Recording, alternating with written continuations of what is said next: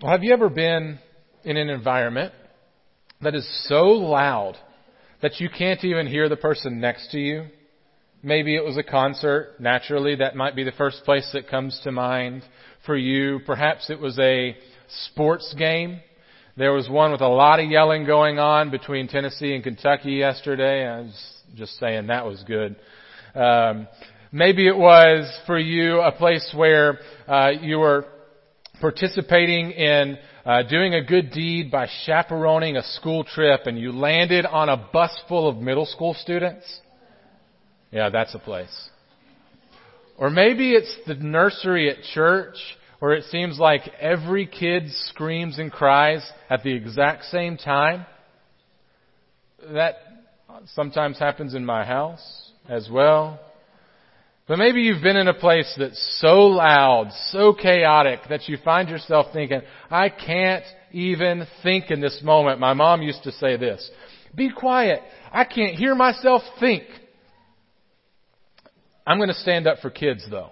Okay? Because another place that you might have participated in where it's that chaotic, that kind of yelling, is if you've ever been to a T-ball or a baseball game for young kids. You know the type of game, right? It's the one where they're younger, like six, seven, eight years old, and uh, not just the mom and dad come, but like grandparents come, both sides. Then you have aunts and uncles, they come. You've got third and fourth cousins. They're all coming to watch the kids play. The stands can't hold that many people, right? It's just filled out. There are so many adults who are there to watch these kids play and learn this game of baseball, inevitably, then what happens as you're there at the game, there's this point where you have maybe a few people on base and then the hit happens and the kids on base, they can't remember. Do I go part way and wait because it was, or do I run? Is this a, I'm not real sure. And so they, they pause in that moment and likewise the fielder sometimes gets, gets the ball and they think, do I get, do I throw it home? The lead, is this the play? Is it first? And then they can't remember. So what does everyone do in that moment? Everyone becomes the coach. Suddenly, there are dozens of coaches in the stands, all yelling to do something. Everyone has an opinion. And so this place that's packed just becomes chaos as there are 20, 30, 40 voices all saying something different because half the people in the stands don't know either. So you've got people saying, run home, throw it to first, throw it to third, and they have no idea what to do. And in that moment, don't you feel bad for those kids? They're sitting there and they're like, what do I do? I don't know about you. I think in those moments, sometimes I just freeze. I'm like, uh, I'm just gonna cry right now. And sometimes they do. I remember one time my son Elijah was one of those players that was caught in that moment between second and third base. Everyone's yelling at him what to do, and he doesn't know it. He gets out. I mean, so he goes back, head uh, hung in the dugout. I look at him and I just say, Elijah, you've got to listen to your coach. I don't know why I gave him that advice. Like he's probably thinking, if I could have heard my coach, probably would have listened to them but I wasn't real sure with all the other 20, 30, 40 people telling me what to do. Sometimes life feels like we're caught between second and third base with all these voices colliding in, telling us what to do, and we're not sure exactly which one to choose. I don't know if you've felt that way. I know that I have. Sometimes in my life it feels like I'm stuck in between second and third base and there's so much noise there's so many different things to listen to that I'm not really sure which one I should hear. Well, we've been talking over the last few weeks together about a series called How to Be a Perfect Christian. And if you're new with us or you're not real sure about uh, what's been going on in this series, let me tell you, we're using uh, satire, which is just a form of writing or uh, where it uses humor to expose a point in a sarcastic kind of way. So, how to be a perfect Christian? Really, what we've been saying is you can't be one. In fact, the opposite is what we've been saying is that it is our imperfections and that we realize that so that we can then cling to Jesus who is perfect. That's what we've been saying throughout this. That is not our perfection that matters, but Christ's perfection. So as we've been working through this series, we've been thinking about um, what that looks like for us and what it really uh, help, what it really means to be a Christian. So today, as we wrap things up, we are going to spend some time uh, with the sermon title, which is also um, just a, a humorous title, but trust your own judgment. Something that we often think or feel. Trust your own judgment. I want to illustrate for you the humor in this um, as we play a game together. So if you do know already, our lead pastor's name is Scott Wakefield, and Scott um, is one of those people who is probably too smart for his own good. And so if you spend much time around Scott, then you know uh, and you'll understand this game that we're going to play. We're going to play Scrabble with Scott. So, yeah, I heard the moans. Because you know, right? You've been right, maybe you've been around him. And I, this is what I. I spend time with Scott and we're like riding in the car together and he starts to use a word that sounds like it was in a different language to me. Perhaps French, Latin, I don't know. Maybe he made it up. So then there I go. I'm like, I get out my phone. I'm like, uh, uh okay, that actually was a word. That's, that was a word. Um, cause I don't know what those words are. He just uses these big words. And, um, and so I've learned though, after spending a lot of time with him, he doesn't make up words like they're actually real words. I just don't know what they are. So if you play Scrabble with Scott and you're thinking, uh, this is what your letters look like, and you think, what in the world? I, I got to make a word out of that. Um, it doesn't really match up. You could just make up a word, right? You could make up a word. Actually, that's if you play Scrabble with Nathan.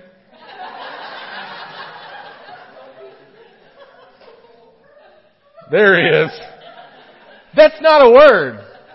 Yeah, he's, yes it is. How do you know? Well, what do you do is you pull out a dictionary and you determine, is that a word or is it not? Could you imagine playing the game of Scrabble without a dictionary?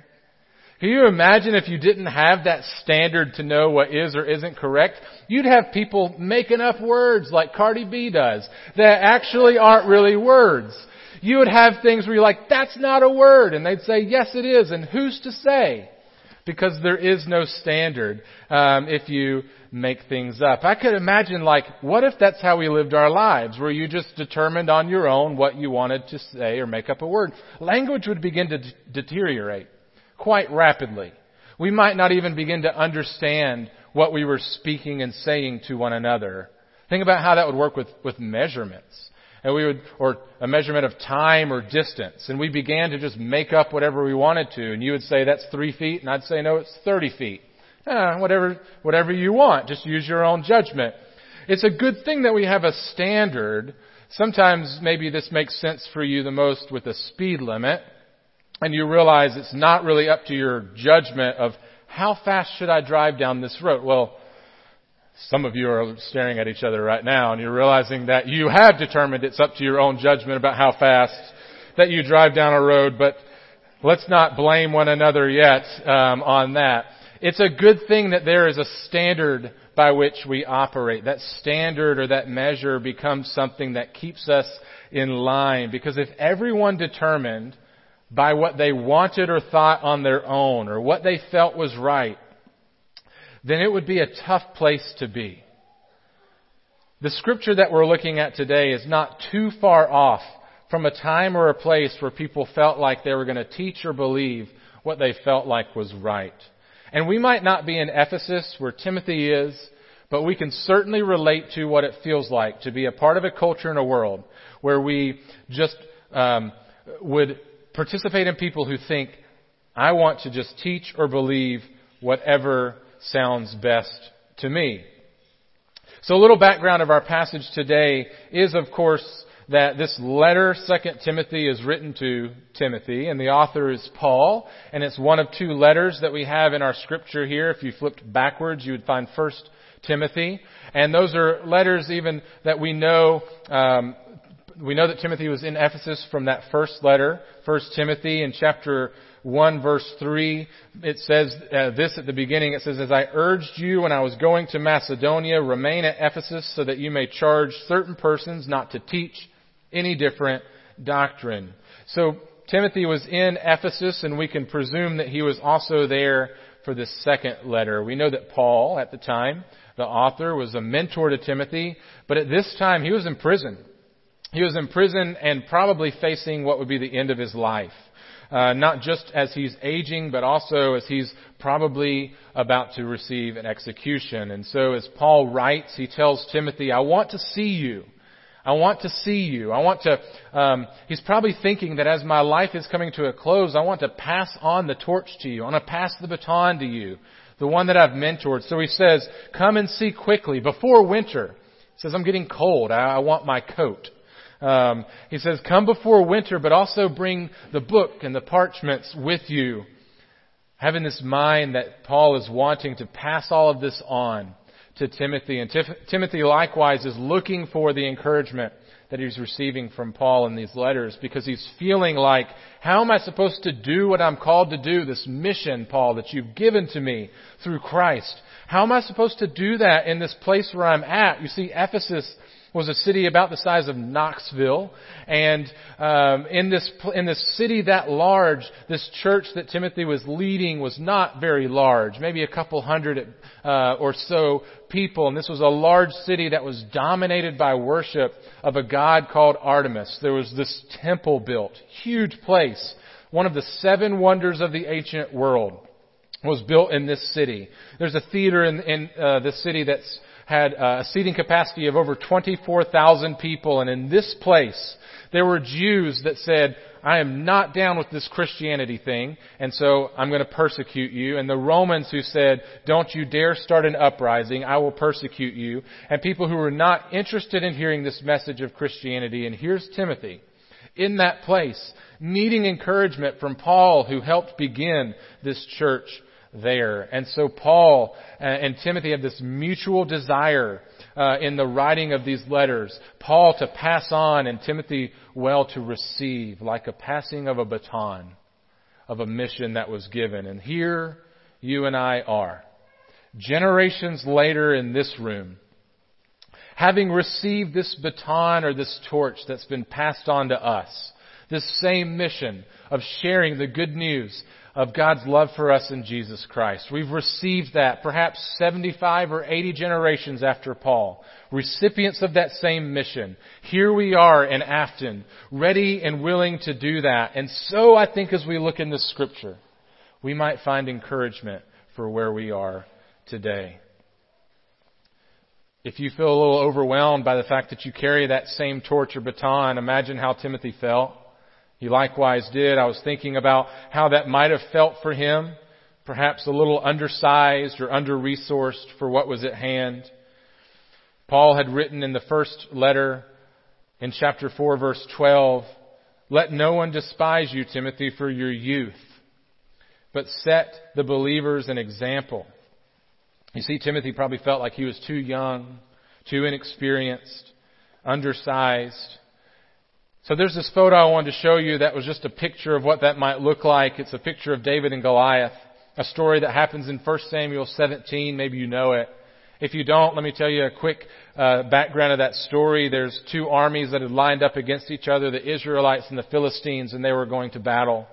This giant warrior from the Philistines named Goliath stepped out to begin to taunt all of the Israelites and say, come on, Bring your best warrior. And everyone was too scared because he was really a giant. And so then the only person who had the courage to step out was not a soldier, but a shepherd named David. He was quite too small to be a soldier. And so there he stood, um, only with a slingshot. Into the story is he wins with a slingshot, defeats the giant. And the story, if you want to read it in 1 Samuel 17, I wonder if Timothy felt a little bit undersized for the task at hand, and I wonder sometimes if you do. If you do, then maybe you, like Timothy, would hear these words today like a treasure. A treasure that come from God through Paul. And it's one that I think will be meaningful to us if we'll hear. Let's begin in verse 10. Chapter 3, verse 10. You, however, Timothy, you have followed my teaching, my conduct, my aim in life, my faith, my patience, my love, my steadfastness, my persecutions and sufferings that happened to me in Antioch, at Iconium, at Lystra, which persecutions I endured. Yet from them all the Lord rescued me. Basically, that whole list, those nine things, have all been referenced already in these letters of 1st and 2nd Timothy. This is like a collection of those things, to recall all of that back. To say, Timothy, you remember all of this. Let me collect it all again to remind you, to remind you of where we are. You've seen this in me, Timothy. Paul is saying, you've seen my life. Be encouraged by my life, even where it was almost lost in Antioch. You see people ganged up on Paul and they said, we don't like what you're sharing. And they took big rocks and stones and threw them at him and left him for dead. Timothy was quite young, but most scholars believe was part of the crowd when that happened and would have remembered very vividly an event such as that. And so in the midst of the challenges that Timothy is facing, Paul says, be encouraged by my life, by what you've been taught. And remember, verse 12, he continues, that indeed, all who desire to live a godly life in Christ Jesus will be persecuted, while evil people and impostors will go on from bad to worse, deceiving and being deceived. Verse 12 is not this um, declaration that everyone is going to be re, uh, receiving a martyr's death. It's not that persecution for all of us is inevitable in the sense that we will suffer martyrdom. But it is for us a recognition that if we would say what I hope we would all say, that if we would say yes to God's plan in a way that comes before our own, and we would follow God with abandon, and we would say, yes, Lord, wherever you take me. Yes, Lord, whatever you ask. Yes, Lord, wherever that leads. If we would begin there, if we would pursue a godly life, then what Paul is saying is that eventually we're going to meet resistance. There's not a place in this world where you could choose to live. There's not a city or a place in all history where you could pursue a godly life just like that and not eventually encounter resistance. We would suffer resistance and then as we endure that over time, as we endure that persecution over time, that is when we will discover that God has given us strength as He has for Paul. We start by saying, Lord, however, whenever, wherever, I'm all yours. And the hope is that, is what Paul's teaching about those who said, nah, I'm not for that. They would deceive. Deception always loses in the end, Paul would say. Earlier, even in the chapter, chapter 3, verse 9, Paul's t- talking about people who are deceiving, and he says, listen, they're not going to get very far. Their folly was going to be plain to everybody.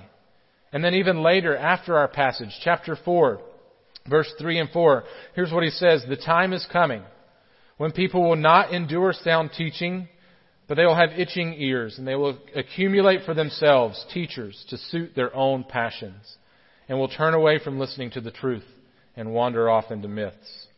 Even when people hear truth, they may not choose to receive it or to accept it, but continue to be deceived. So Paul calls Timothy to something else.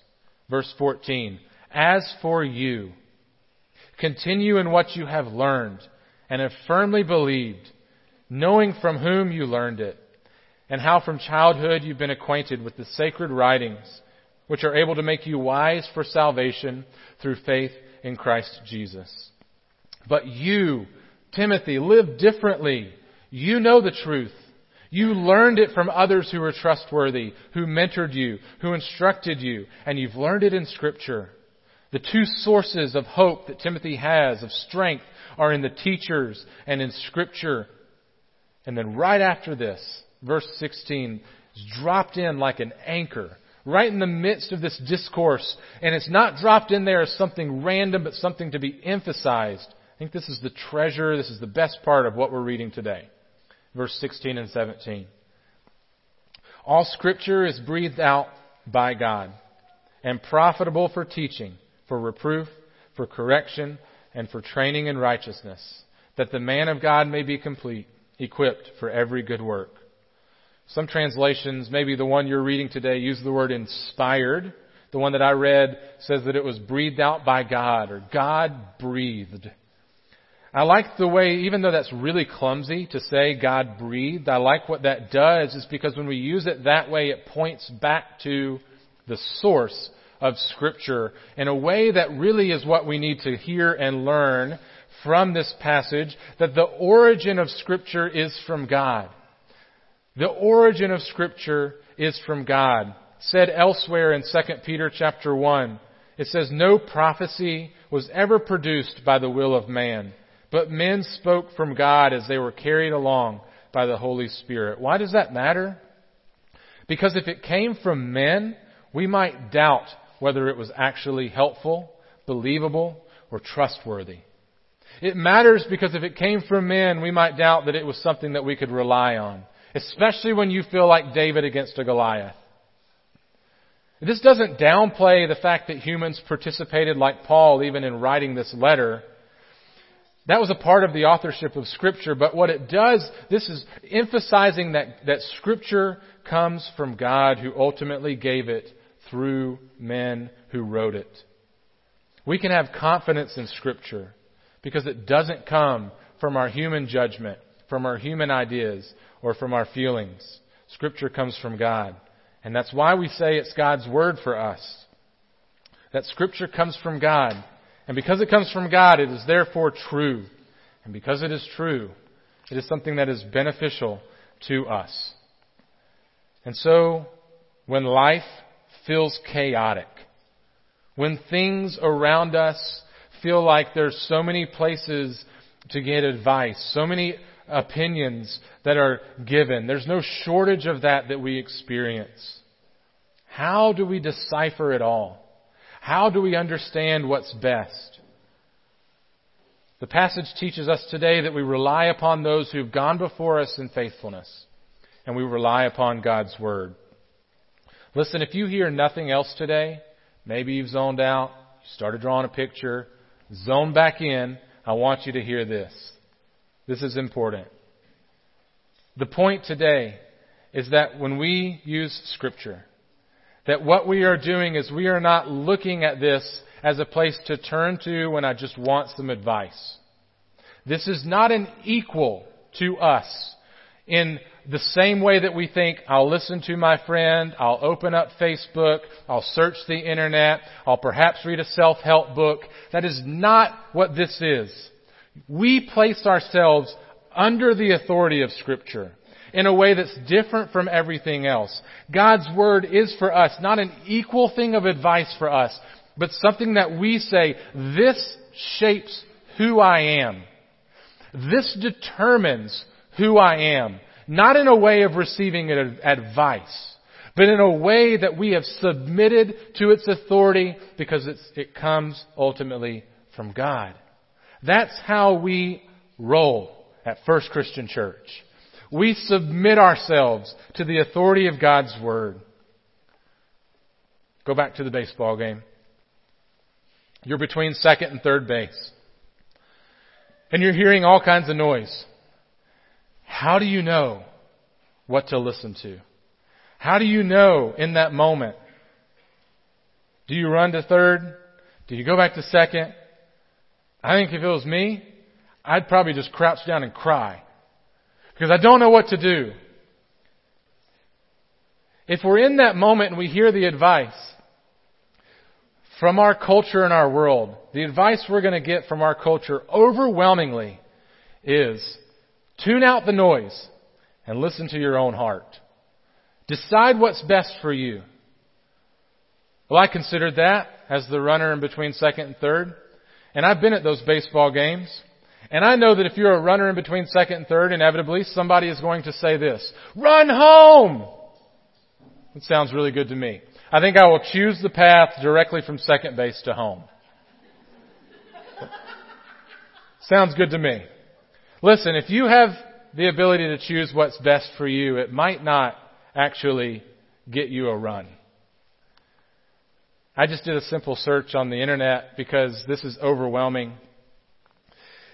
This message to follow your heart and to choose what's best for you is a part of the culture we live in. Pulled a quote from a guy named Steve Job, and his quote says this, Do not let the noise of others' opinions drown out your own inner voice.